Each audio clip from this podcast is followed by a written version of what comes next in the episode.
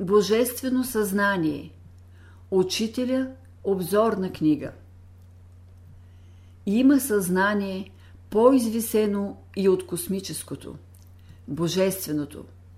При него човек чувства присъствието на абсолютното начало, на великото всичко, на първичната причина във всички неща, във всеки камък, във всяко растение, животно, човек – и прочие.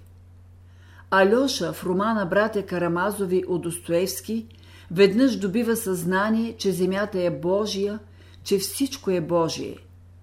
Това е едно слабо напомняне за божественото съзнание. Друг пример дава Ларсен, датски писател, в своята книга Отворената врата. В тази книга автора описва своята опитност. Той живее в едно състояние, в което минало, настояще и бъдеще са едно. Състояние, което е над миналото, настоящето и бъдещето, в вечното настояще.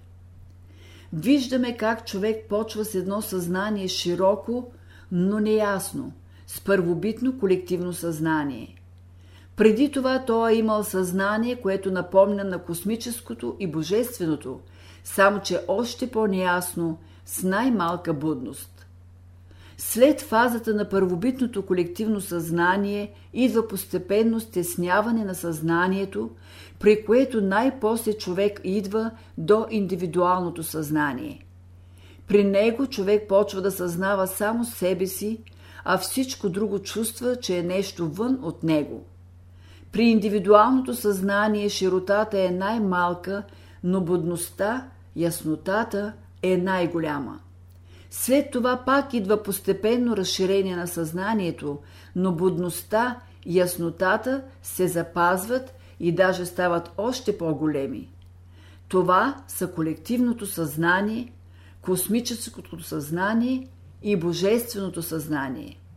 Ще представим това образно със следната схема –